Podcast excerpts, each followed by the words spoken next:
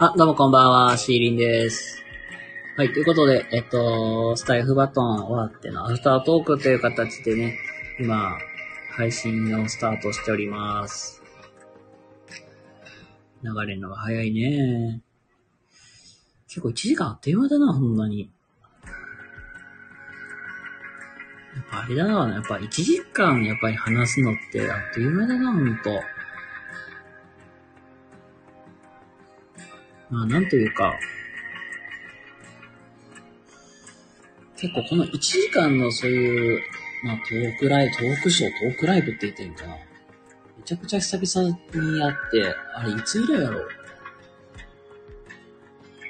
あの時か。去年の11月にやった、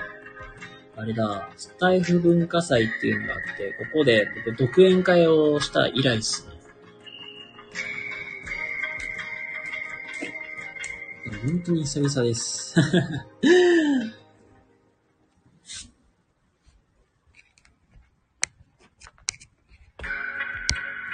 べ、充電がもうやばい。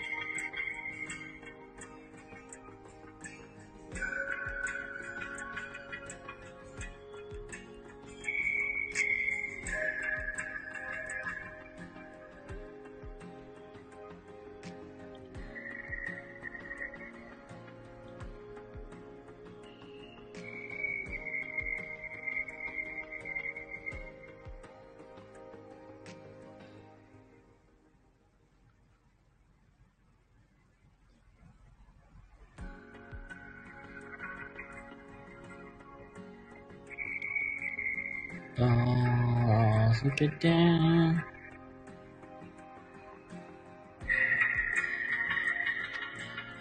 続けてよ。続けて。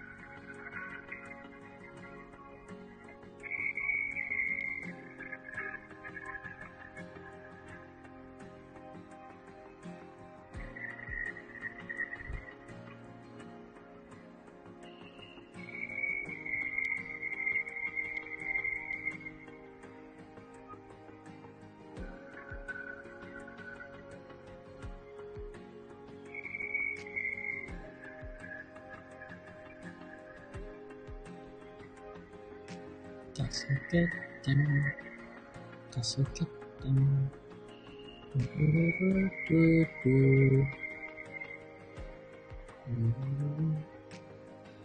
ルルルルルル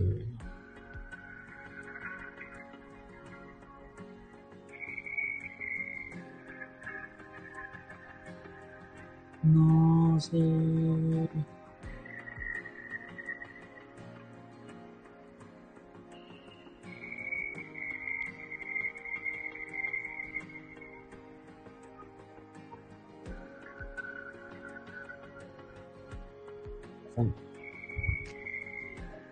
あ、どうもこんばんは、シーリンです。はい、ということでね、先ほどスタイフバトン1時間ほどお話しして、で、ここからアフタートークという形で、お送りしていきたいなと思います。はい、ということで、アフタートークの目的は、もうこちらの下の固定コメントに書かせていただいている通り、次の奏者を募集中です。ただそれだけですけども、やっていきます。いやー、もう本当に、1時間って本当あっという間やなーっていう感じが、久々に1時間話したなと思って。あ、いえいえ、シーリーさん。先ほどはありがとうございました。いえいえ、とんでもないです。いや、ありがとう、純子さん。ありがとう、来ていただいてありがとうございます。いやー、いろいろね、ご質問とかいただきまして、本当に助かりました。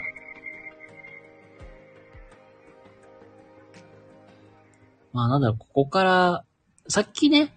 こういうのやりたいって僕が話させてもらったんですけども、僕の友人も知り合いも実は、いつくらいだったかな？去年か。去年ぐらいから実は、独立して、事業立ち上げてるんですよ。これもね、友達の事業もすごいなと思って。事業を作るだけでもすごいリスキーなのに、すごいな、よくやったなと思って。で、見守ってるんですけど、その友人の事業が、そういう障害を持った子の、言ったら家庭教師をメインに今お仕事してて、それこそ勉強を見るから、で、言ったらちょっといい友達みたいな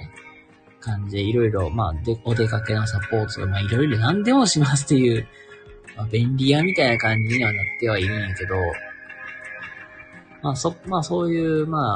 事業をやりながら、確かにオンラインサロンも今やってて、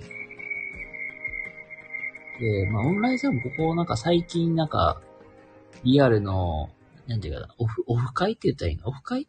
だったかな？そういうのも実は今やってるっていう。そういう、友達の影響もあるんですけども、俺もこんなことしてやりたい、したいなっていうのもあったりとか、こういうのしたいなっていうよりは、会社で働くって、これごめんね、めっちゃ子供っぽいこと言っちゃうんやけど、働いてて思ったんが、友達、人の顔を伺いながら仕事するのめんどくせえなっていう、単純それだけ、それもあるんやけど。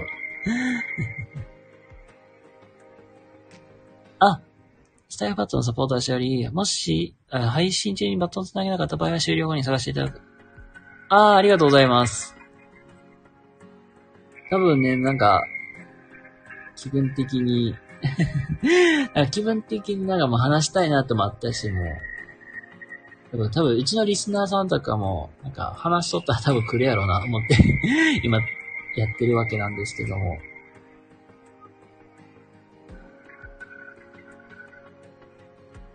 また1時間ぐらいやってみるだけやって、あかんかったらまた探します。そうしよう。誰をね、次にしようかなって、めちゃくちゃ迷うとこでもあるんですよね。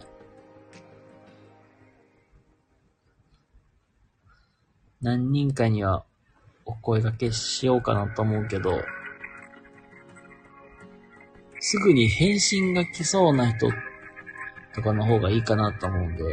やけどね、微妙なんだよな。あ、どうも1名様こんばんは。ありがとうございます。よかったらゆっくりしてってください。ということで、今何をしてるかっていうと、さっき1時間ほどスタイフバトンっていう、企画に参加しまして、そのアフタートークっていうことで今ね、配信をしております。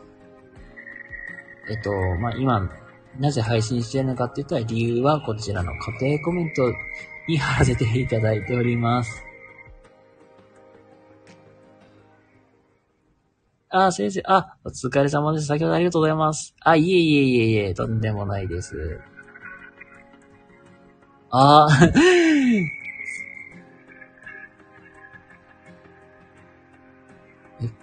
純子さん、これさ、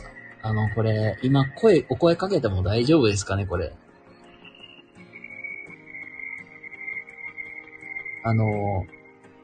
めっちゃ今助けてほしいんやけど、実はスタイフバトンの企画でね、次の方にバトンを繋げなきゃいけないっていうのがあって、実際にベニーさんに助けていただけたら助かるなっていうのが、この次のバトンを繋いだ方っていうのが、翌日日曜日のどこかで配信をしてほしいっていう、バトンつなげて配信するという企画になるんで、あれだけ貼っとこう。今ちょっとコメントの方に、イベントの概要をちょっと貼らせてもらうんやけど、ちょっと待ってくださいね。今コピペして貼るんですけど、そう、時間はね、何時でも大丈夫なんですよ。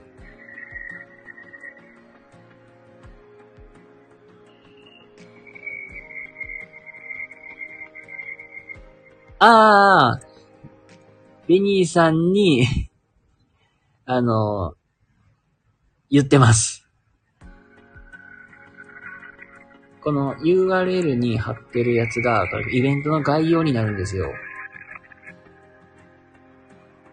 いや、全然無理だったら無理で全然言っていただいたら全然大丈夫なんで。こういう企画なんですっていうので、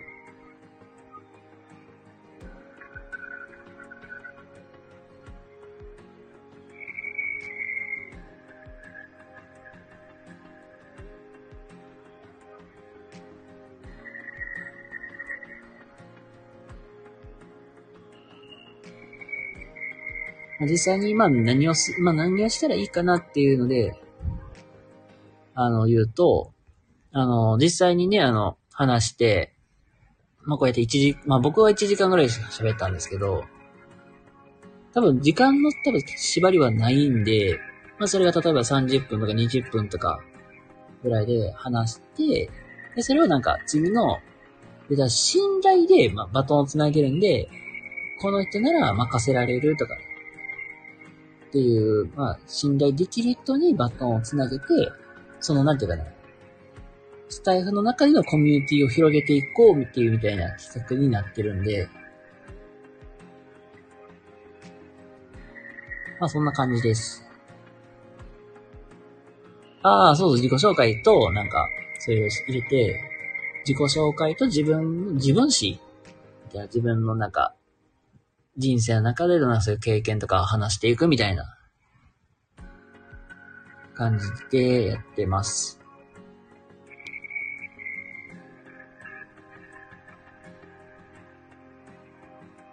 もう全然、もしそれでも構わなかったらもう全然レターでも追って、レターでご返事でいただいても構いませんし。なかなかね、こういうとこで、いいよとか、無理とか言うのって言いづらいと思うんで、もう全然レターでお返事いただいたら、大丈夫なんで。ありがとうございます。素敵。ありがとうございます。こんな話、よかったっていうので、幸いです、本当に。ああ、やっぱりコメント止まってる、どうしようみたいなとこもあったんで、結構、ああ、どうしようってなっちゃうんやけど。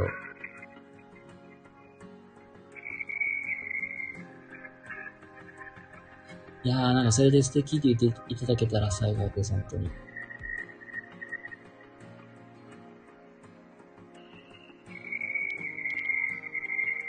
から、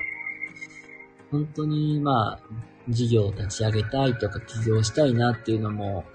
まあ、その友達に影響もあるし、あと、こういうのをしてみたいなっていうのを思ったのも、なんか、いろんな経緯があったわけです。ああ、これ始めたらどうなったって、これが多分、この URL のブログを、URL に貼ってあるブログの、まあ言ったら書いていらっしゃるライターさん本人です。そうそう、エイコさんという方です。アメブロの、その多分、なんていうかな、ライター本人がエイコさんなんで、エイコさんが起点でスタートします。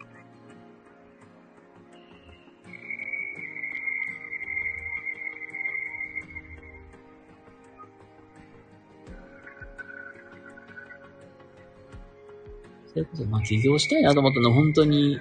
人の顔を伺いながら仕事するのもめんどくさいなーっていうのもあるし、まあ、あと、週っていうなら、やっぱり西野さんの影響をね、キングコング西野さんの影響を受けたっていうのもあります。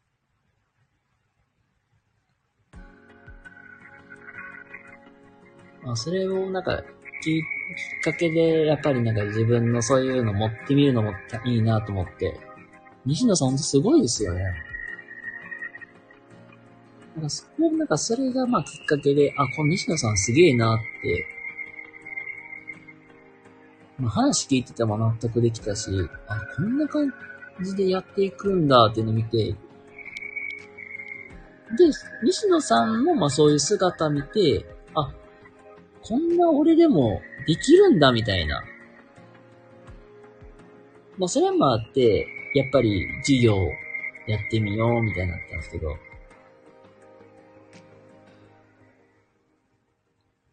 ああ、あれ、夢と金でしょ。夢と金めっちゃいいよね。ああ、みんなありがとうございます。うん。いえいえ、全然とんでもないです、本当に。ありがとうございます。全然もう、無理に強制はしませんので。そう、夢と金がすごい良かった。本当に、僕も、買ってそこを読んで、ああ、確かに言うこと確かにわかるなーって思ったし、なんかそれこそボイシーとかで話してた話とかも入ってたからこそ、ああ、言ってたなーみたいな、本当に予習と復習みたいな感じです、本当に。それこそ、夢と金もそうやし、その前の革命のファンファーレも僕持ってて、でも言ってることなんかそんな変わってないけど、もう間違いなく言えるのって、お金ってめちゃくちゃ大事だし、夢を叩く人、夢をなんか否定する人って、ドリームキラーって言われる人やけど、やっぱりなんか、知識不足っていうとこもあったりとか、どうせできないからやめとけみたいな。なんか諦め半分みたいな。そういうやってると見てなんか嫉妬するみたいな。なんかそういう、なんか言ってることも、前は本も最初夢と金でもやっぱり同じこと言ってるなと思って。こんな俺でもできるんだったらやってみようみたいな感じで。まあ、なんか起業をやってみようみたいなきっかけなんやけど。ああ、いえいえ、本当に全然もう気に病むことないんで、いや本当になんか、そうだ、本当にこのライブに来ていただいて、考えていただいてありがとうございます、本当に。で、まあ、それがきっかけで、やっぱり事業を起こしてみようとか、あったし、それこそ、なんていうか、まあ、それがまあ、やっぱり原動力となって、まあ、今実際に、最近はなんか、本当になんか、トップ営業マン、それこそなんか令和の虎に出られてた方とか、某、まあ大手の企業で、まあ、何かです、MVP 取ってた方とかのそういうの見て、あ、この人すげえ上手いなぁと思って、話上手いなぁと思って聞いてたとかしてね。そんな感じで、最近そういう営業のロールプレイみたいとか、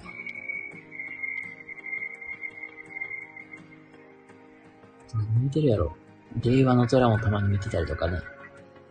もろもろとしております。あー、またの機会ありがとうございます。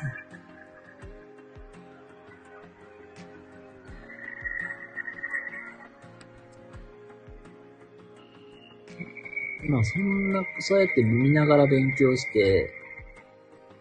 まあそれもあってかな、なんか。それこそ、なんか僕、この、はい、なんかスタイフバトンを始める前まで実は風呂入ってて、風呂入ってる時に、ふと思いついたんが、まあその、まあ言ったら、そういうキャリアアドバイザーみたいなお仕事をしたいっていうところから派生していって、だいたい今のお仕事がもう本当に療育関係とか、そういうお仕事をしてるんで、まあ実際に横展開していけば、そういう施設さんの、言ったらリクルーティングアドバイザーって言って、まあ実際に、まあ言ったら人事採用のコンサルをやったりとか、あとは、そういう企業さんに対してそういう提案をしたりみたいな。まあ、こういうのもできるよなぁと思いついたりとか。あとは、自分の経験を活かすとしたら、まあ、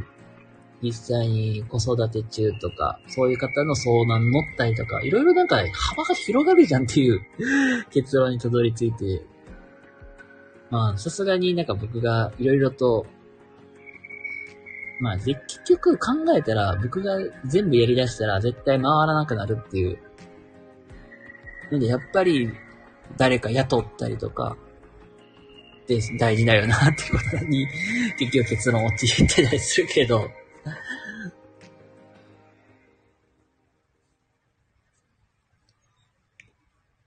なんかね、ほんとなんか、いろいろ考え出したら、いろいろできるやんね。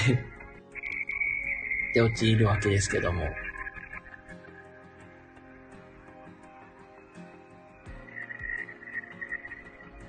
そう、本当になんか、結構いろいろ考え出したら枠でめっちゃ広がっていくなと思うし。や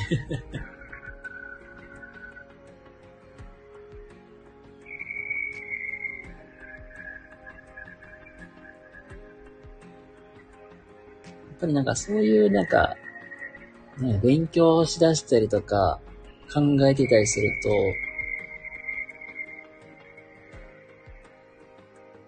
なんていうかな、なんかそういうの友達のそういうの見てたりすると、なんかここ弱点だよなとかめっちゃなんかついてきたりするし、じゃあここ弱点かなとか、ここ強みだよなとか。まあ、実際にまあスタイフ経由で実際スタイフがきっかけで、まあ実際ね、オンラインフリースクールの開講された方もいらっしゃったりとか、もうこのオンラインフリースクール開講された方なんてまさに、この令和の虎に実際自分で出てる方でもあるんですごいですよ、ほんと。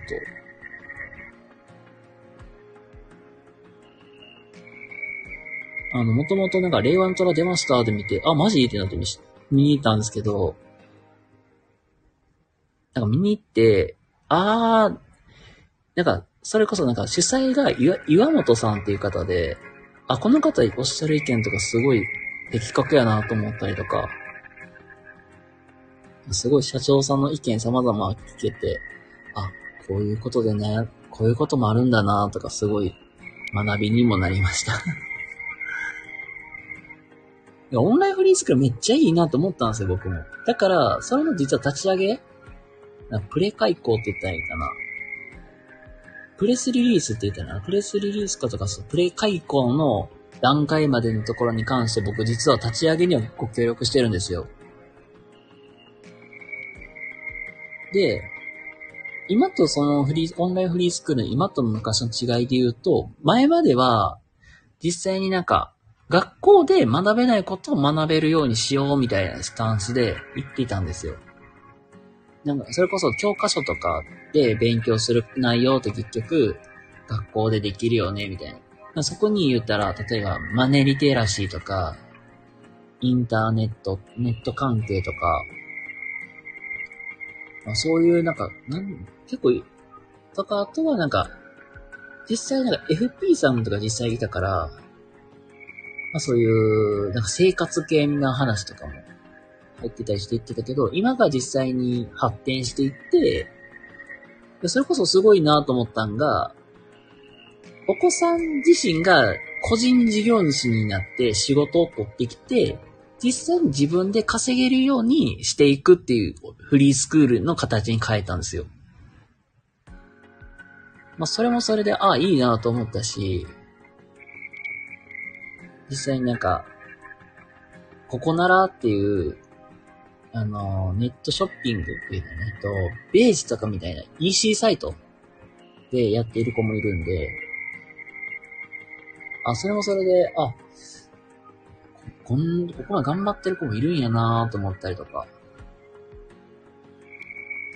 まあ、実際にそうやってね、事業展開されてる方もいらっしゃるんで。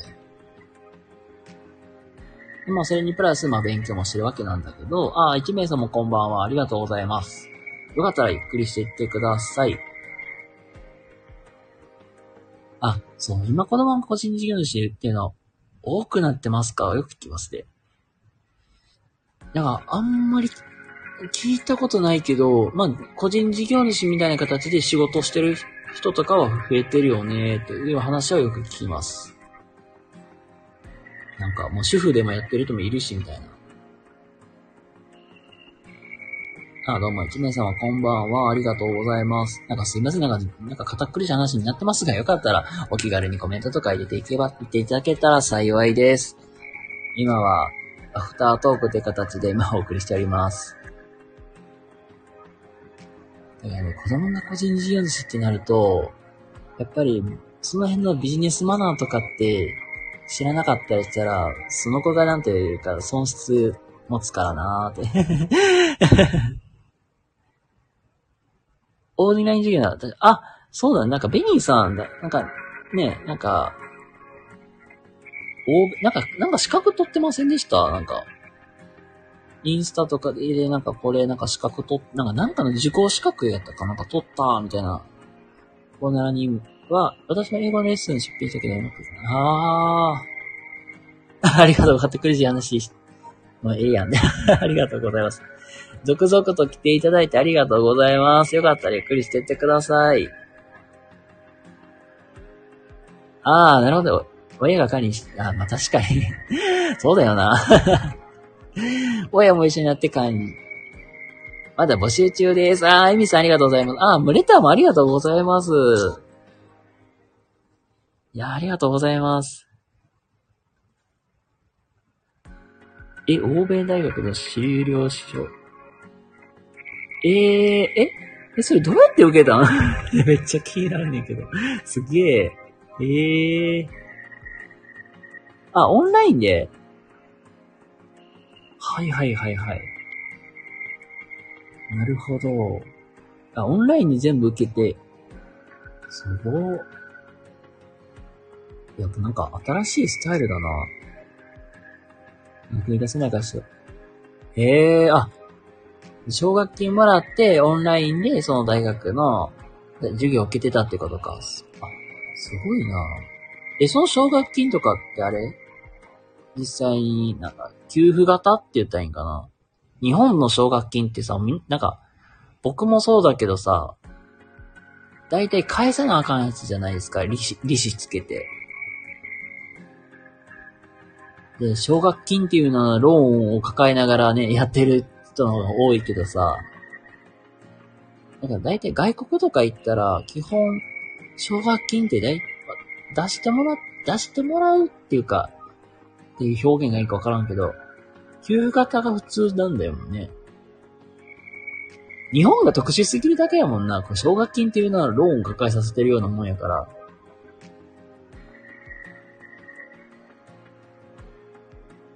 でもなんかすごい、友達でもすごい子でも、日本学生支援機構って、給付型1週、2週。給付型がもう本当にここ最近出たようなもんやけど、1週と2週がメインやってんけど、1種と2種両方借りて、なんだっけ、月十数万ぐらい借りて、返済めっちゃ大変言うてましたけどね、本当に。いや、それはそんだけ借りたら、確かに返すの大変だよなと思って。まあ、それが言ったら、まあ、奨学金の、奨学金返済で生活苦しむことがめっちゃ増えてるわけやしな、そもそも。あ、エミさん、高校奨学金、育英会から借りて。あ、そうだったんだ。いや、もう、返すの大変だよな、もう、本当に。ローンを奨学金と呼ぶのは嘘つけども、確かに。だったら、なんだか、教育ローンでよくないって。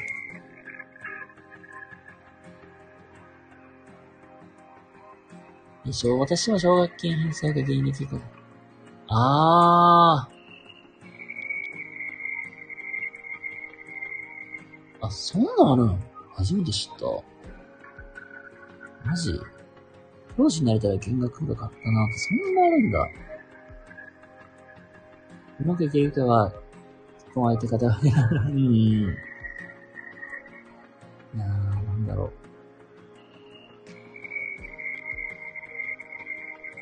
本当になんか、それこそ、なんか、まあ、このま、アフタートークっていうこともあったから、まあ、もう少し深掘っていくとさ、なんかもうあんまりね、アフタートーク、まあ、スタイフバトンでは恋愛とかその辺の話は、あんまりしないんやけど、あ、そうなんや。育英会っていうのが大学教員になって勤続20年すると免除されると。あ、そう？なんか、だったらなんか、あれやん、日本学生支援機構やとあれ返済15年とかやもんな。遠いよね。確かに遠い。それこそ、まあ、アフタートークなんで言うと、なんか実際、なんか、ほんと2、3ヶ月かな。起業家向けではないです。なんか、起業家向けではなくて、たまたま僕が、なんかそういうなんか、話っぽくなっちゃったみたいな感じなんやけど。ごめんなさい。全然なんかそんなこと関係なくて、スタイフバトン自体、なんか自分の、なんていうか、まあ、自己紹介して、まあ、自分史言ったらいいかな。自分が、まあ、どういう感じで生きてきたのかみたいな。どういう感じで生活してきたのかっていうお話をする企画なんですよ。で、全然なんか僕の話、結局なんか、オチに結局そういう話を持ってきちゃったみたいなわけなんで。恋愛の話も、今までやったんや。その恋愛の話も、月曜日にワイゴリの、また話としてまた話すんだけど、それであんまり話せなかったんですよ。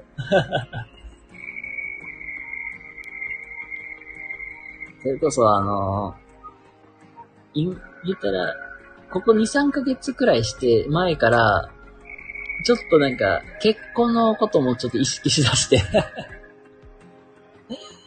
きっかけもきっかけなんやけど、ただただなんか、例えば、そうやなぁ。たまたまなんかマッチング、なんか、無料のマッチングアプリって言うと、なんか表現、なんか怖いんすけど、なんかたまたまなんか繋がった方と話してたら意外といいなぁと思って、で、LINE 交換して、なんかそこからなんかいろいろ話していくのがきっかけで、仲良くなっていって、で、そこで振られたのが、実はなんか、やっぱり結婚したいなーとか、恋愛したいなーというのがきっかけなんですけど、まあそこでまあ結局勢いでね、マッチングアプリも登録したわけなんやけど、まあちょっとね、そういうことも考えてるみたいな感じで、よく考えると、自分の今の年収では、結婚愚か、絶対に、その人のこと幸せにできひんよなーみたいな。それワイゴリで話しましたね。その続きをまたワイゴリで話すんですけど。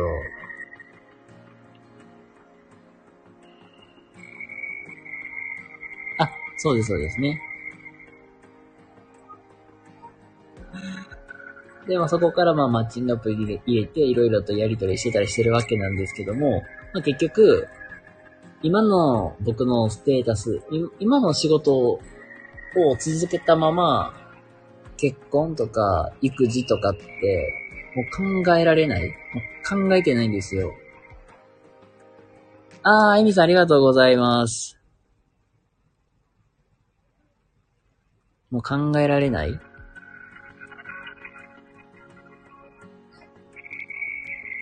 っていうのが一番大きくて、なんだろう。僕の今の年収だと、4月に昇給するとかやけど、4月の昇給も、1万とか2万とか思いきや、まさかのたったの500円という。昇給ってこれだけみたいな感じで、ショッキングな部分もあったし、まあそれを、例えば10年、20年頑張ったとこで、稼げる金額、今の言ったら、例えば平社員のまま続けていったとしても、結局もう給料の青天井、まあ見えるわけじゃないですか。で、他の言ったら僕と同じ世代の人たちって、バリバリ出世していって、出世街道歩んで、もうバリ稼いでて、それに比べたら同じ時間やって、同じように仕事してんのに、なんでこんなに給料に差があるのみたいな。500円って、それ月給まさかのね。月給プラス500円で昇給するみたいな。例えば、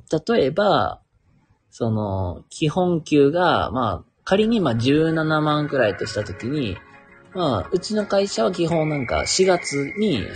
年一で昇給しますよってなって、そこに17万の基本給がプラス500円になるみたいな。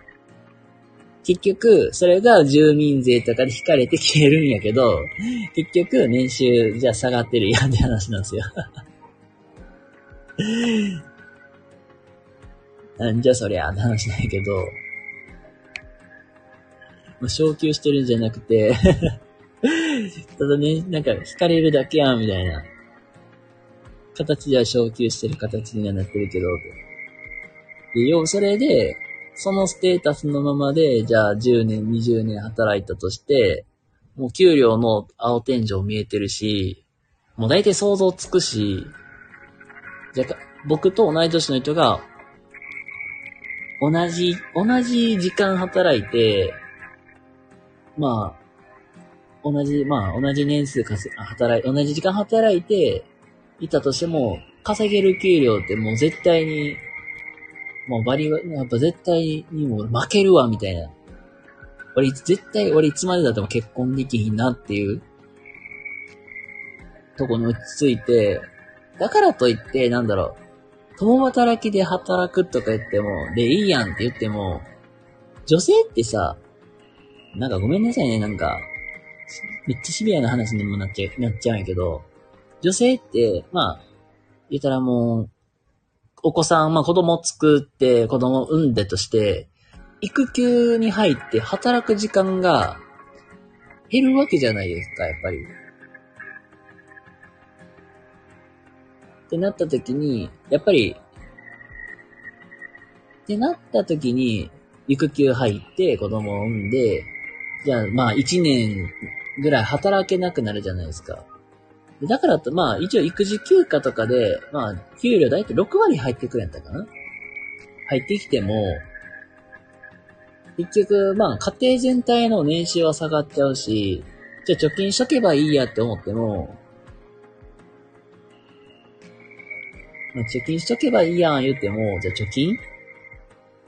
で、どれくらいできるのみたいな。結局切り崩してやっていくんかって話やし。ってなった時にやっぱり自分の、やっぱりそういう、キャリアアップしていった方が、もうそれ絶対必然だよなと思って。だから今のキャリアのステータスを上げていけば、それなりに、まあ生活を保障できるやんっていう。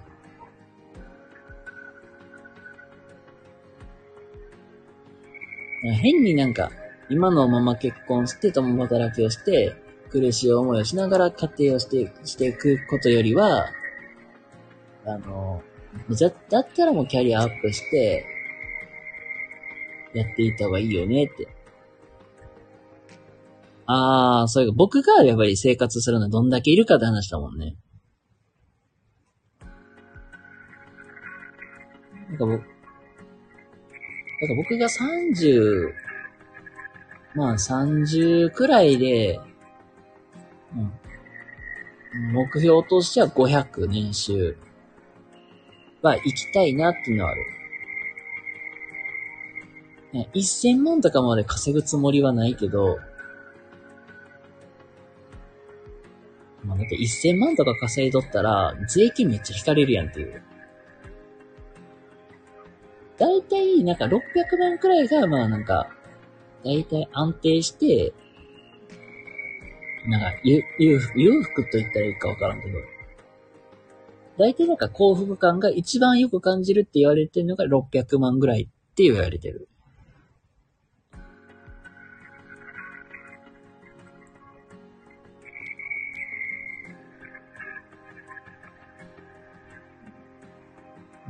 僕は、ま、なんか、彼女、自分の、ま、仮に、彼女、ま、嫁と呼び捨てしていいかわからんけど、お嫁さ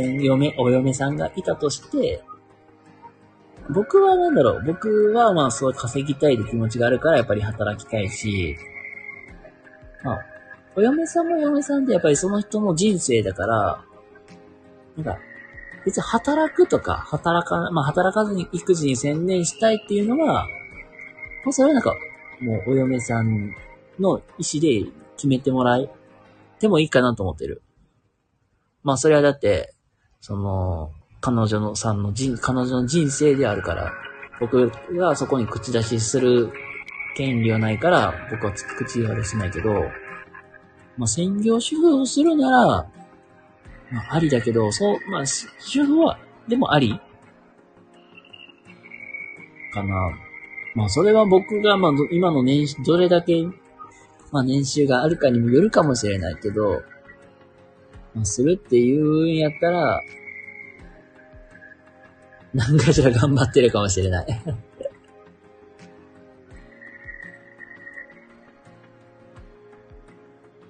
ああ、そうなんだ。純子さんは専業主婦なんだ。そうじゃ考え方ありますよね。ただ、育児は相当大変です。ヤンさん協力する。ああ、いやーわかるよー。なんかもういろんな保護者さん見てるからさ、なんかワンマンで頑張ってる人もいるし、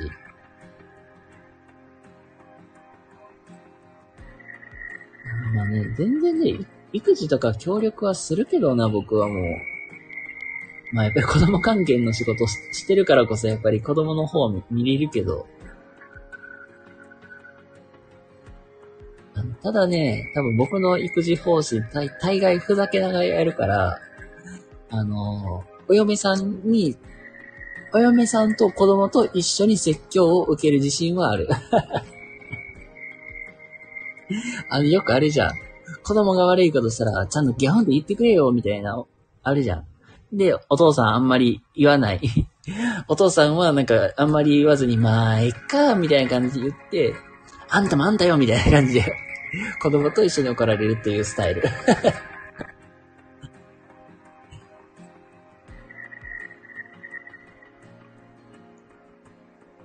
あのね、最近なんかやんちゃ坊主がまあ一人いまして、やんちゃ坊主をね、まあ普通に捕まえてバカモンってバカモンって言わんけど、こら何してるねんって怒ると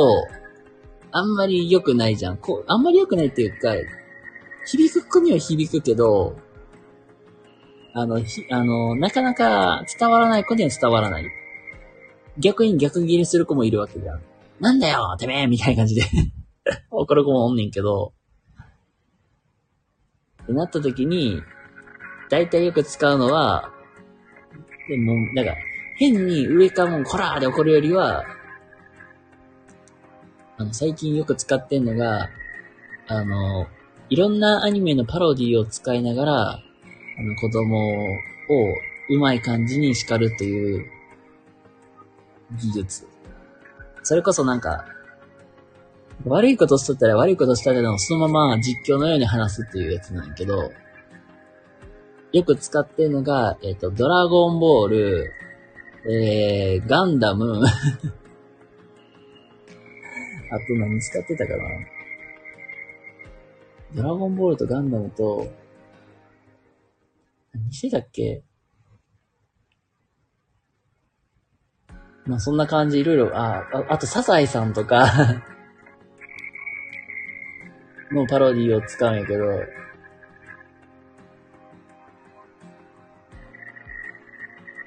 例えば、デレレテテデデレーオスほらシーリン悟空だよっていう感じで、最近脱走しようと思ったらお父さんに見つかるんだよな。そしたら捕まってお尻ペンペンされて、いやーよ今度こそ見つからずに出るぞ。次回ドラゴンボールは再度脱獄に挑戦する。ほら活躍見てくれよなみたいな感じで話すんですけど、で、大概、トゥルルトゥトゥの時点で、何やってんだよみたいな感じで来る。怒るときの手っ取り早い方法は、ちょっと面白くかつ、ちょっと子供が、恥ずかしいなって思うように、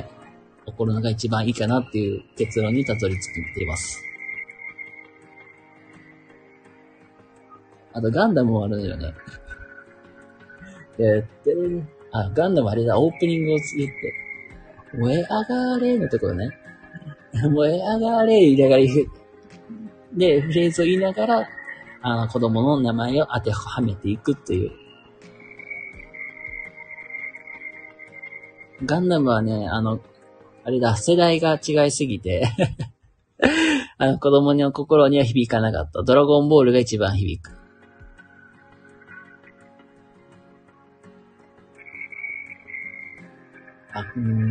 子供の世代に当てはまるやつが一番いい。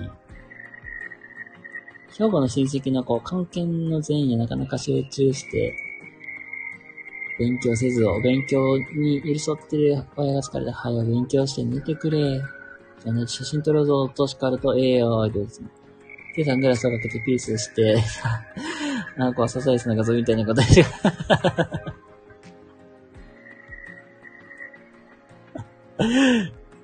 これもこれで面白いな。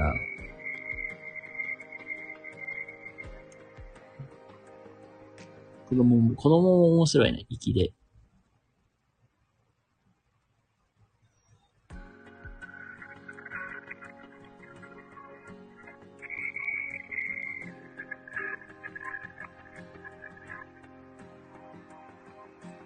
なんかほんとめっちゃ悠々こいってるやんって感じだけど。その子は漢検合格してんかな。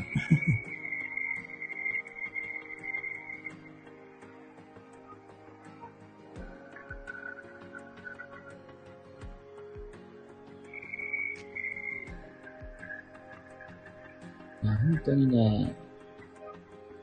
その子高校卒業後は大学にも行かないし、試食もしない。僕は魚だけ釣ってきりですげえな、魚だけ釣って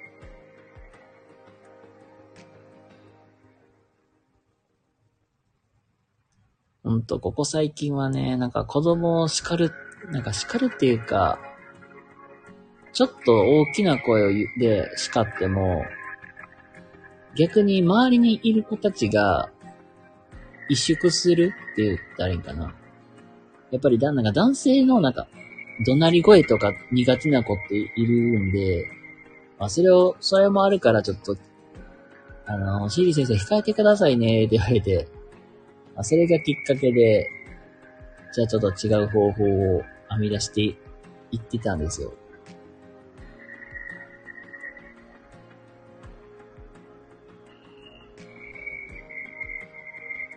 高3の夏休みに説教しようと思って持ち込みって新大阪から友達2名連れて広島へ帰ってきて、マジかそりゃ怒れへんわ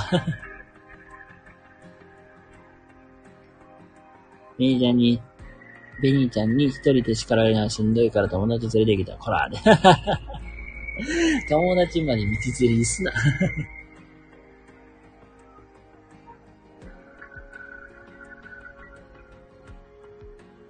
魚博士になりたかったのかな、その人は。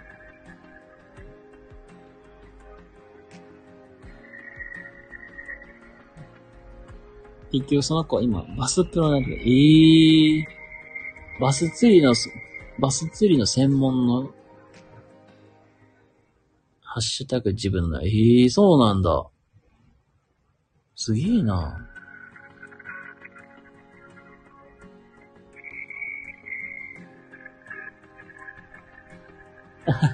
名前出していく。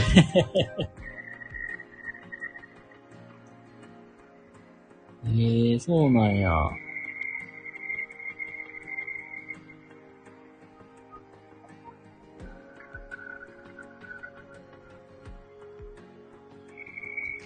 の子は親戚もいないから、そうなんや。昔、釣りにはね、実は昔ハマってたことはあったんですよ。僕の地元にね、ちょうどなんか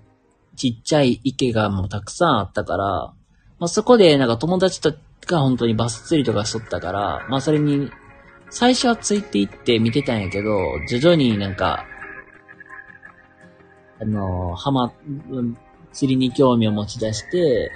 釣りをしようと思ったんやけど、竿もないし、道具もないから、結局親に買ってもらったりとか、最初はね、あれよ、竿とか買ってもらう前までは、実家から車で20分か15分くらい離れたとこに、そういう、活動センターっていうかな、公共の施設があって、そこの近くに大きな川が流れとって、そこに落ちてた竹の竿で最初釣りをしとって、そっから今度、竿とか買って、で、それで釣りを始めたっていう。いや、ほんとそうだよね。自分の好きなこと釣らねってかっこいいと思う。ほんとかっこいい。それこそ、そうやって貫いて生きていける人って少ないと思う、本当に。なんか大概みんな学校通うから、なんか学校の中で、なんか、こういうことしましょう、ああいうことしましょう、みたいな。で、なんかなんか会社で働くのは当たり前、みたいな感じでね。それこそオンラインフリースクールで、実際教えてる人とかは、学校の教育っていうのはサラリーマンを育成するための教育だ、みたいな、いうことを話してたなーというのを今思い出して。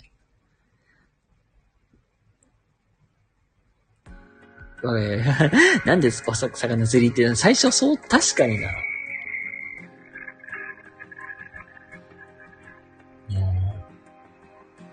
まあ、釣りでもね、世界回れるからね。海釣りとかで、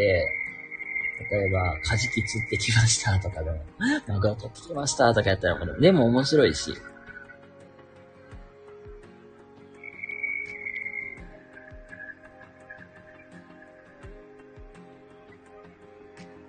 ごいね、本当に好きなことだよね。貫いていくのは本当かっこいいと思う。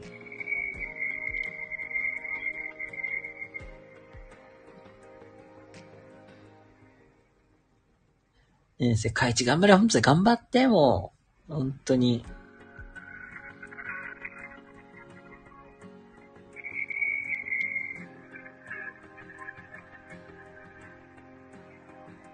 なるほどなぁ。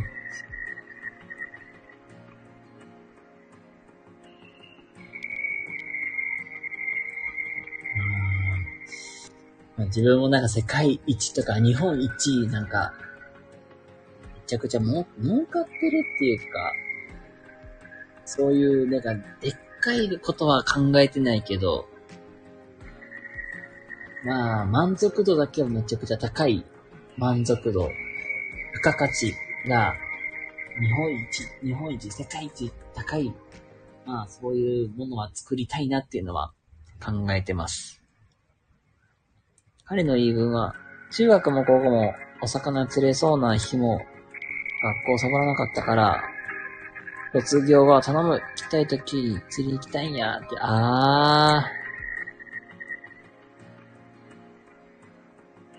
その子はあれか、もう晴れてるときとか、釣り日和のときはもう一日釣りをしてたいんだ、みたいな。まあそれでも、我慢して俺は通ってたんだ、みたいな。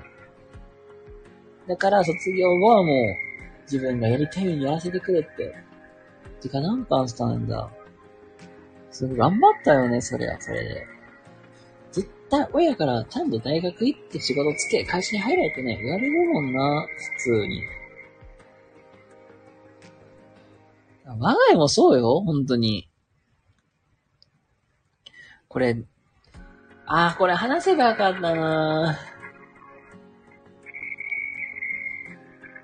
それこそさ、もう、ほんと、うちの家もそうなんだけど、結構、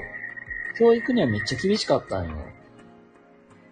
だから基本部活とかも僕ね、剣道10年近くやって、まあ言うたら小中高とやってたって話なんやけど、中学って定期テストあるじゃん。中間テスト、期末テストみたいな。で、テストがあって、テストの成績が、まあ、ほんまに下がってたりとかしたら、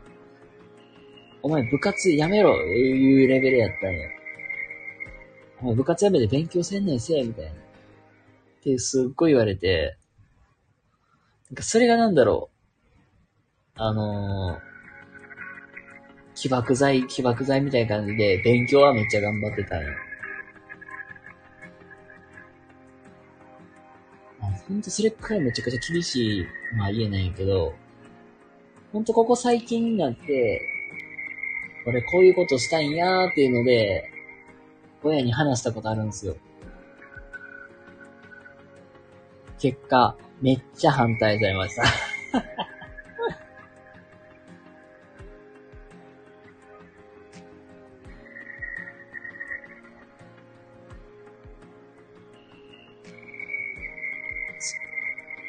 何か雰囲気で釣れそうって感じるんだって。だから強制し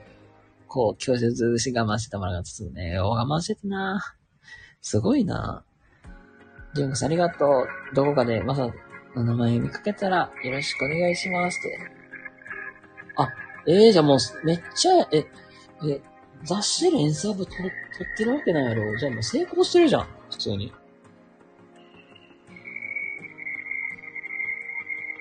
やっぱりジュンコさんから応援なんて私もありましたってね。もうね、そうやな、親のね、やっぱり、反対は逆らえなかったね、昔は本当に。だって、親に、なんか、まあ、本当にそれこそ、なんか、ちっちゃい頃からというか、もう小学生ぐらいの時から結構勉強だけはもうすごいやってきてたから、もうテストの点が悪かったりしたら、もう、何してんのよみたいなめっちゃ怒られて、時には、愛の道という名の平手打ちが、炸裂して、しばき回されたこともあったしまあ、それもあってか、まあ、なんか、親怖いなっていうイメージもあるんですよね。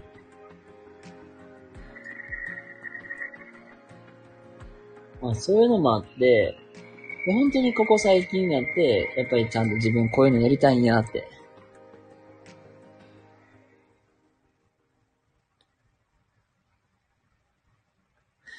あ、もしよかったら、こちらも配信も入れて、スタイフパターンパターンパターン。ありがとうございます。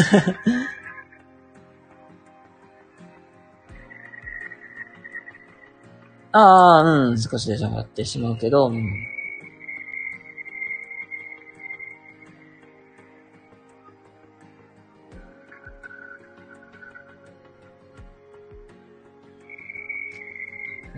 あ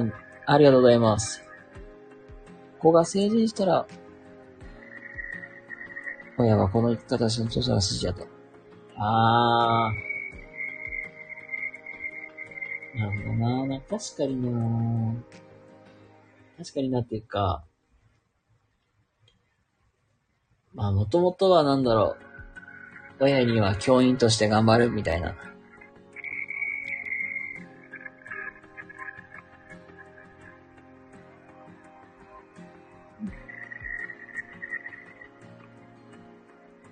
親には実際に、まあ教員になるみたいなこと言って、まあそれで安心してた、まあ矢先、転職？何それみたいな感じになって、で僕自身やっぱり教員免許っていう免許持ってるから、なんで学校で働かんのみたいな。本当、まあ、実際この今の仕事をすることもやっぱり実は反対されてみたいな。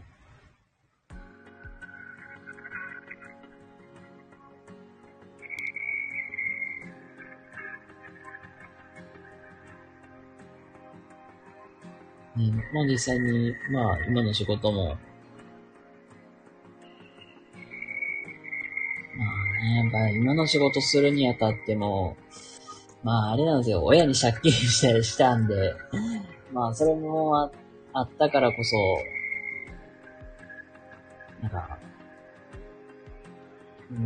まあちゃんと貯金せえみたいなのを言われるんですよね。まあ借金があったから、やっぱり借金返して、でちゃんと借金返したんやったらちゃんと貯めて、今後に備えた方がいいんじゃないみたいな言われて。まあけど、まあ実際に、まあ貯金するのも大事なのはわかるけど、まあ貯金、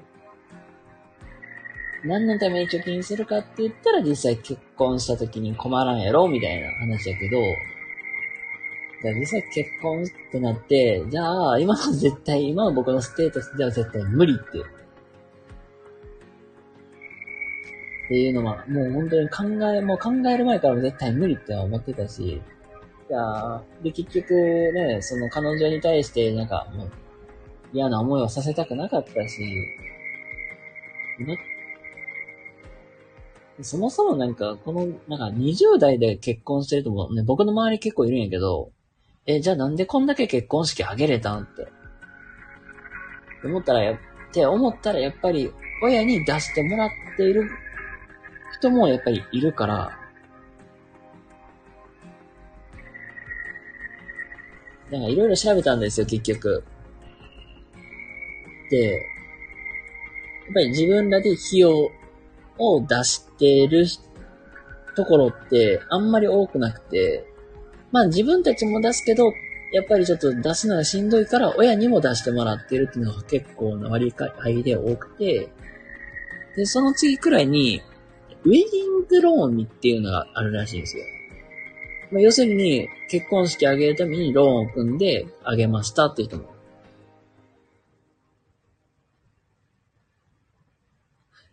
で、それを思ったら自分で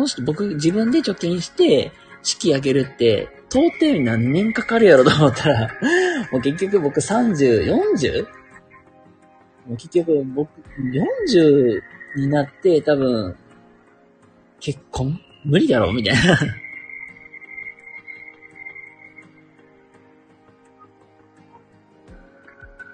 ていう。まあでも、いやそう、本当にやりたいことが変わっていってるのは本当に正直に言うと。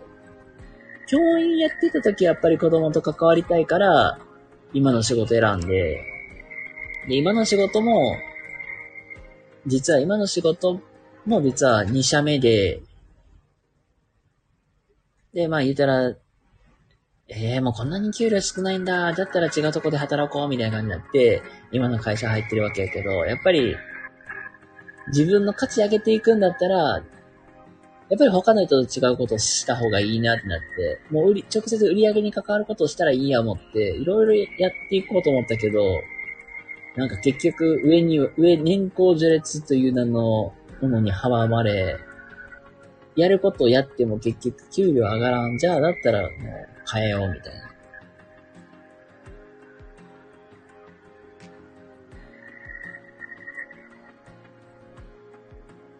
な。なんかなんていうかな。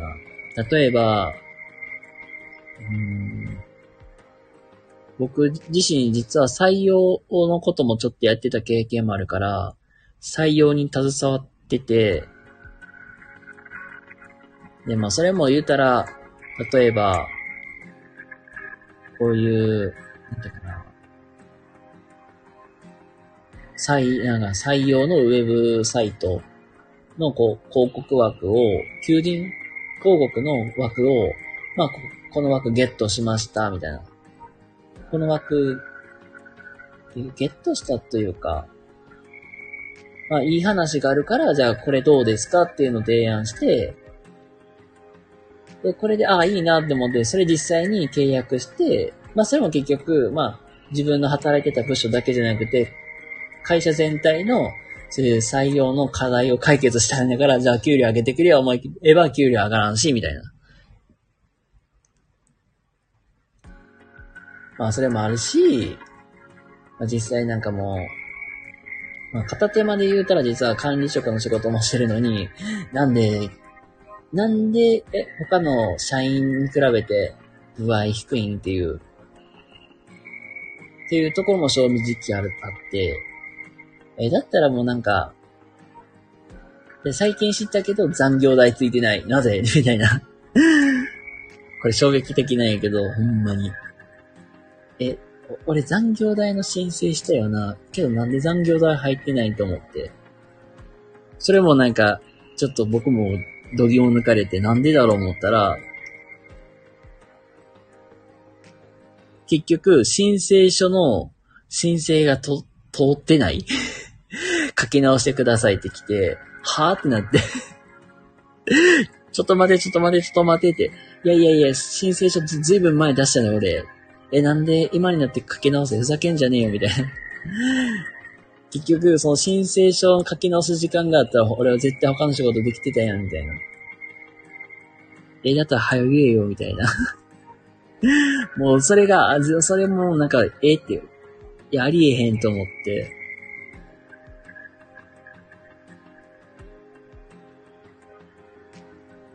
もうなんか結局、家に行って残業代つけてもらうにしても、まあ、正味も残業代も、まあ、その分入ってたら問題ないけど、なんかもう残業代がなんか、なんていうかな、つかないっていうか、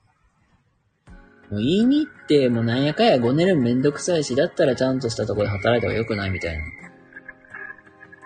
う自分のなんかステータスも上がるわけじゃないし、みたいな。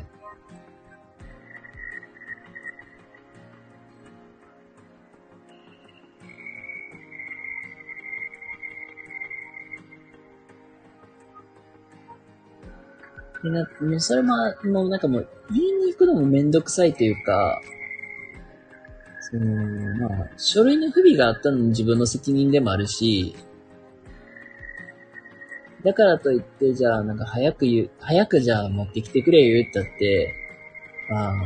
人にも人のなんかそういうのもあるだろうし、みたいな。もうそれ言い出したらもう結局もうなんか口論って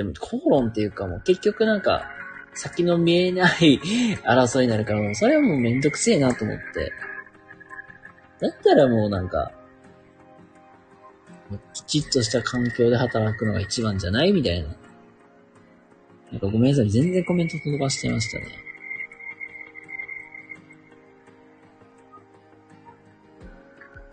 だから、人生を方針転換することで生き抜けるの、本当に生き抜けるんじゃない、まさにその通りかなと思ってるし。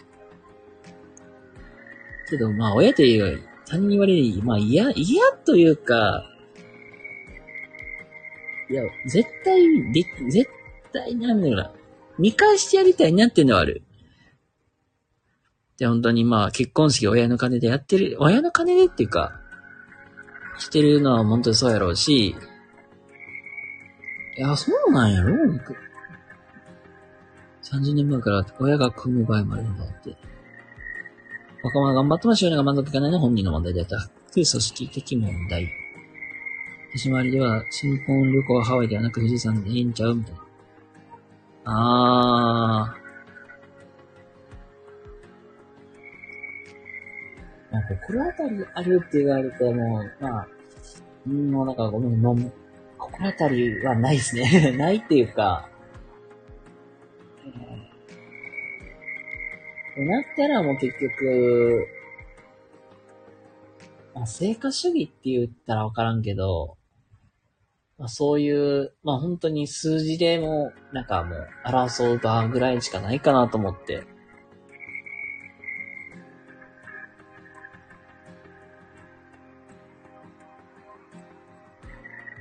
きちっと、まあやった分、成果が出た分は評価してもらえるとこの方がいいんちゃうかなと僕自分は思ってても結局。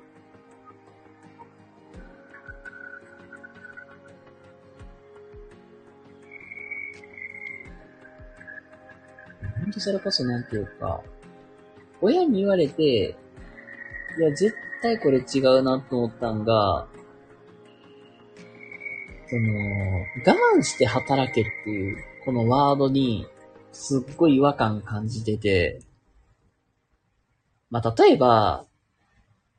その、理不尽なことを言われて、それに苦痛に耐えて我慢して働けっていうのであれば、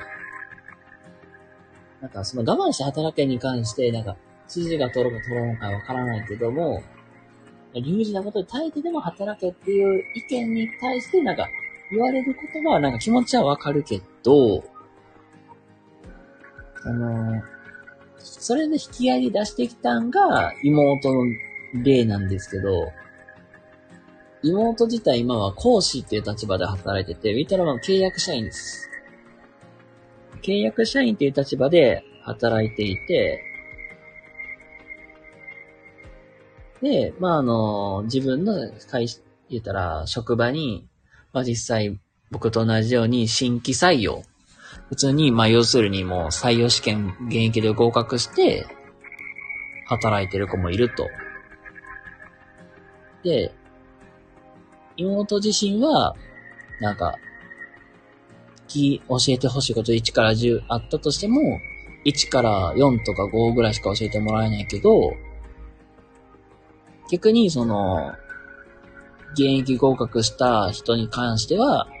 1から10教えてもらっているっていうのは、なんかそれは、なんか嫌だみたいな。嫌だっていうか、悔しいっていうのはって言ってたし、なんかその、なんていうか、嫉妬？実際のとこ言ったら、その、人より妹の方が仕事バリバリできるし、その、妹自体なんか本当に、指導力とかめっちゃ高いわけよね。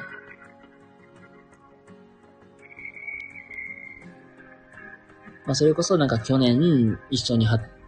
ペアだった人とかには、ペアだった先生には手のひら返されて、なんか、すごく、今まで私には教えてくれなかったことをその人に教えてるっていうので、なんなんみたいな。で、すごい怒ってるわけやけど、で、それがもう悔しいっていうので、なんかまあ、泣いたこともあるみたいな話をね、聞いたんやけど、これと、その、理不尽なことで我慢して働けっていうの違いって、まあ、結局なんか我慢して働けっていう答えに対して、対しては、なんか全然なんか、それ我慢して働けの具体例にはなってなくないと思って、理にかなってないと言ったらいいんかな。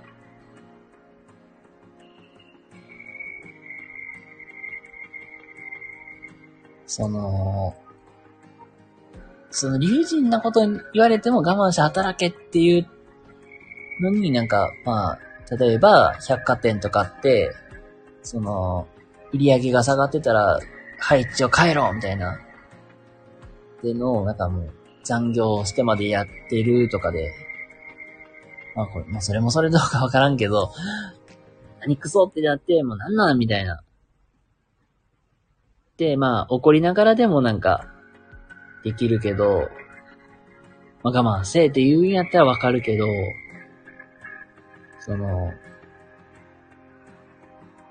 まあ、採用試験に合格してない、ただの講師と教諭の立場で、教諭の方はチヤホヤされて、講師の方はなんか、仕事ができたらできたですごい嫉妬されるみたいな。ああいう環境で我慢して働けっていうのは、なんか違うなと思ってて、まあ、同じ我慢して働くにしても、いや、答えが見えてるわけやし、それこそ合格して、自分も同じように、教諭として働くのがいい。まあ、働くか、自分の実力見せるために、まあ、学校の先生って年一で絶対に年一で必ず、全学校の先生、まあ、全職員の前で、授業する機会があるんですよ。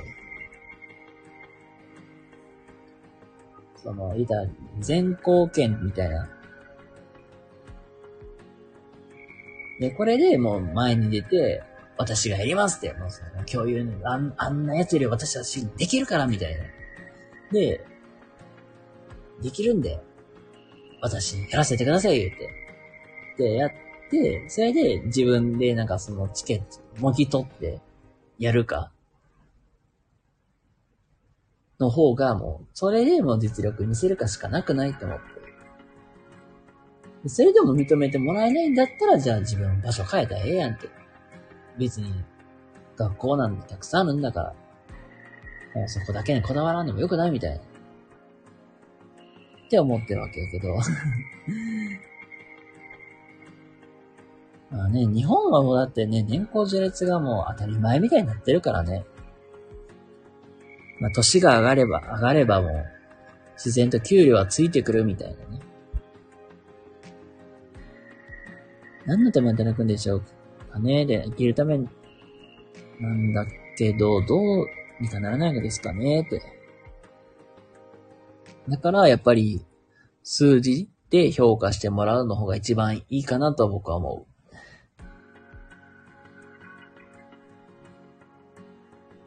だからもう本当に年功序列はなくなってきてることには間違いないもん。だって年功序列ってものがないと、もうなくならんことにはやっぱり、お金の価値って、お金の意味がわからなくなってるよねって。そもそもなんだろう。給料とか、がなんでもらえるのか。そう、もう給料上げたら会社がもたんもその通りも。会社全体の売り上げがまだそこまで上がってないのに給料上げちゃったら、結局、まあ、逼迫するのは当たり前ですけどね、本当に。だから、なんだろうね。今の、言ったら大学生とか、そういう社会人の本当数年の、まあ、若い人って、なんか給料ってどうして出てるのかってことに対して分かっていない人が多い、マジで。これもまさに、最近めっちゃ見てるんやけど、年収チャンネルっていうのがあって、この企画の中、年収チャンネルだっけな、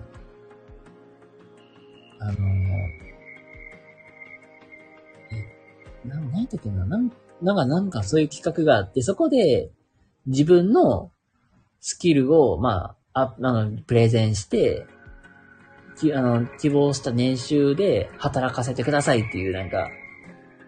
そういう、なんか、プレゼンがあって、もう、見てても、じゃあ自分のスキルこんだけあるから、じゃあ例えば年収500万ください。本当になんか、22とか3の人が、22とか3の人が、いきなり年収500万くださいとかって、アピールしてくるわけよ。で、まあ、いろいろ話聞いてても結局、なんでじゃあ、お給料であったり価値っていうのがそこで生まれるのかっていうのに気づいてないっていう。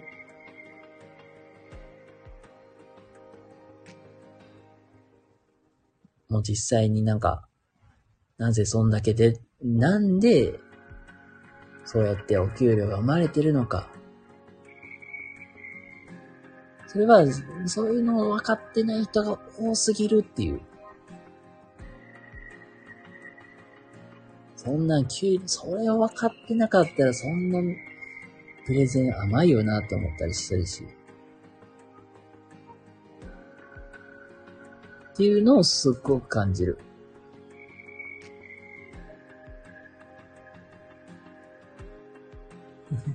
会社が分かりにくくしてるけどねーって、そもそもじゃあなんで給料ってもらえるのかって言ったら、自分たちが働いた時間の分だけお金がもらえてるんじゃなくて、アルバイト感覚なんだよ、それって。アルバイト感覚みたいになっちゃってるから、アルバイトだって基本働いたらね、なんか、時給かける何時間働いて稼働した分でもらえてるけど、そうじゃなくて、自分が働いた中に、そこで価値が生まれるから、売り上げが発生して、その売り上げの一部がお給料として来てるわけなんだから、そうなったらやっぱり自分が上手に売り込んだりとか、価値を作ってそれを会社に提供しないことにはお給料って発生しないよねって。大体なんかね、そのスキル、自分にはこんだけのスキルがあるよってことで、例えば営業であったりとか、社内ベンチャーとして、じゃあ社内でこういうの作って、こういう企画をして、こんだけの売り上げを作りますみたいなことをプレゼンしていくわけやけど、それこそなんか、営業のなんかロープレを見ても、いや、これで500万くれって、馬鹿げてるよなぁ、思って。いやって。あんたそんなの知らないで、500万って言ってんのって。あんな300万とかで十分じゃん、みたいな。ちゃんときちっとそういうの学んで、やってこいよ、って。思ったりとかして見てました。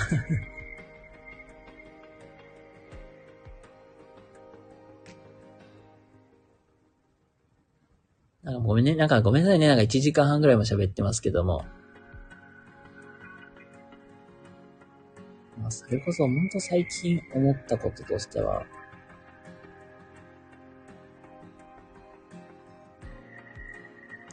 最近やっぱりなんかそういうの見てるせいもあるのか、あ、この人営業できるなとか、あ、この人で仕事できるなとか、いや本当にこの人仕事できるな、営業できるなって人の違いと差がもうなんとなく分かってきて、それこそなんか、僕の今の働いてる療育の業界って、今事業所がたくさん増えてきてるのよね。それこそやっぱりそういうニーズとか需要がたくさんあるからこそ、まあそういう事業所の数って増えてきてるんだけど、自分の周りでもね、最近2個か3個ぐらいなんか新しい事業所できてるけど、この前迎えに行った時に、新しい事業所のスタッフさんが来てたわけよ。制服着て。新しい事業所の方じゃないですか、と。しかも、20代、俺とそんな年変わらんなって。若いなーって若いなーと思って見てたんですよ。じゃあ、まあ、実際にこの実は僕の場合って学校さんと、まあ、密に連携でつながってたりすることが多いから、基本なんか学校さんと、学校に預けてる子供を迎えに行かなきゃいけないから、基本学校との関係性はすごく大事にしなきゃいけないわけよ。だから基本学校さんとのご挨拶の時って、まあ、基本的に、まあ、時間がある時は、まあ、ちゃんと名刺お渡しして一応ご挨拶はしてるのよ。特に新しい先生とか来たらもう名前覚えてもらうためにやってるんやけど、そこの事業所さんすごかったよ。なんと A4 の紙1枚に、私たちの事業所はここにありますっていうだけ、名刺渡せよって。この人全然営業できんやんと思って、なんで A4 の紙渡して、私たちの事業所ここで電話番号これですとか、なんでそれを渡すんって。いや、それもそれでどうかなと思ったわけよ。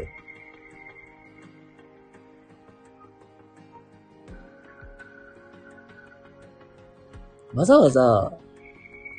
そんな紙渡さんでも、別にさ、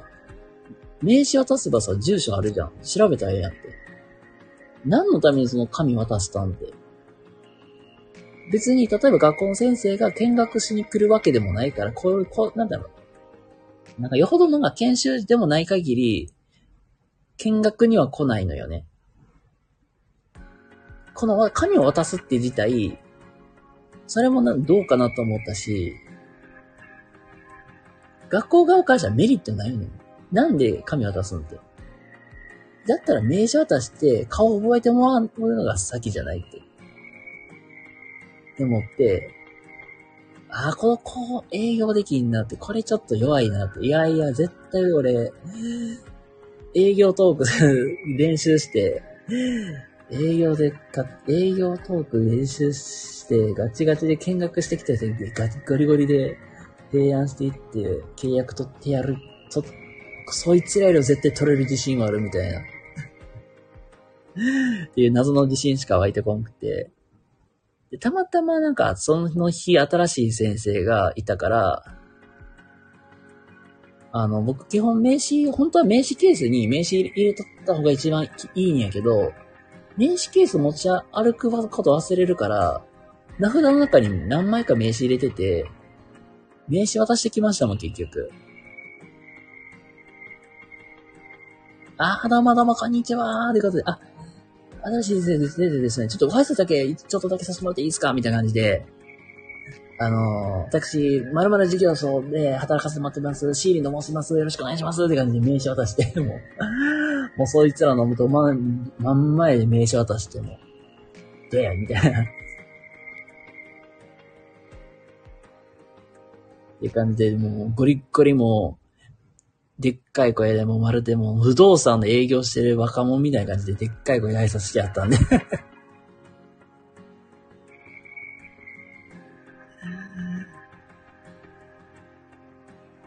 でも本当に営業ってめっちゃ大事って本当に最近思いましたもんね。本当にメイさんありがとうございます。本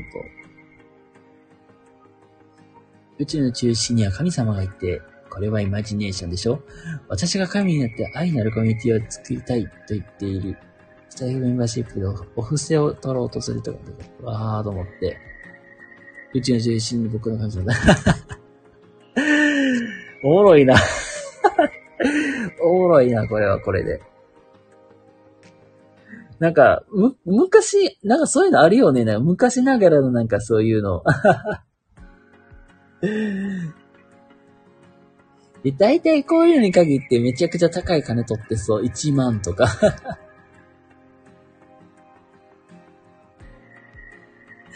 こんなおとぎ話もセールストークでお客様がつけば成功するんですのでジャクサイそんなんあるんや。おもろ。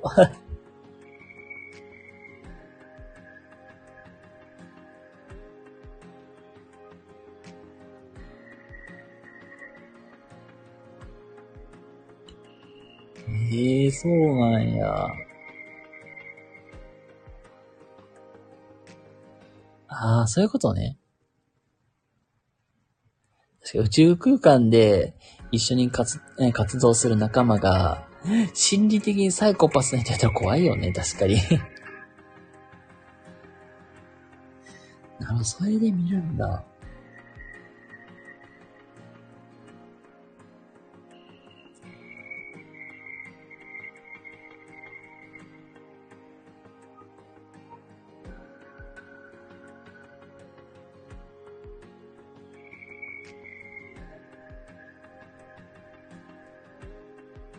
本当になんかね、制服も、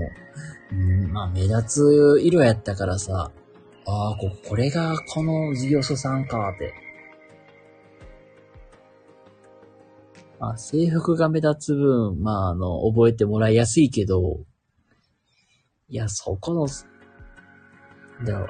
営業トークできてないのはちょっとまずくないと思って。で、まあなかなかね、いろいろ調べていくとね、まあブラックよ、もう。やってることがもう。こんなん絶対従業員すぐ辞めるやつやんっていう。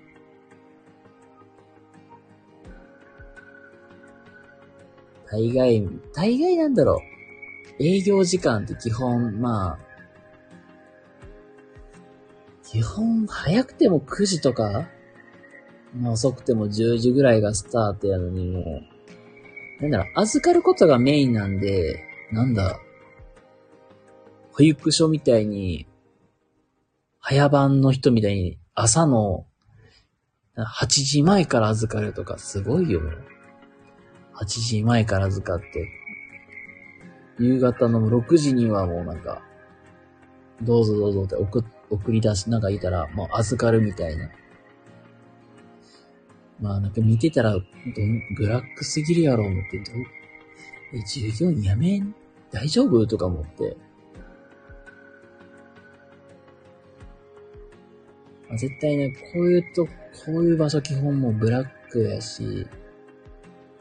基本ね、絶対労働時間によってね絶対休憩時間とか変わってくるから本当にそういうところに限ってね、もうリスキーなことようやってるなぁと思ってね、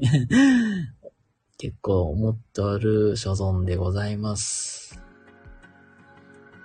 私が神になって愛を送りて、あーこれ私、ノーセンキューで。なんかスタイルでそんなんあるんだで思ったらびっくりよ、もう。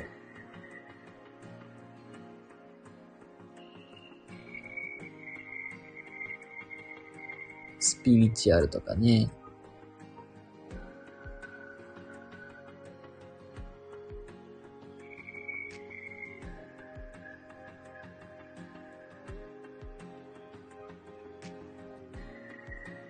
まあ、そうですね。まあ、時間も時間やしな。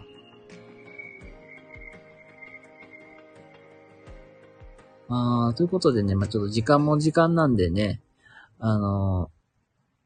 一旦ここでお開きにしたいなと思います。また、バトンに関してはなんとか探してみようと思いますので。またね、スタイフバトン、どうなるかお楽しみにしててください。ということで、皆様、最後までご視聴いただきありがとうございました。それではね、皆様、良い一日をお過ごしください。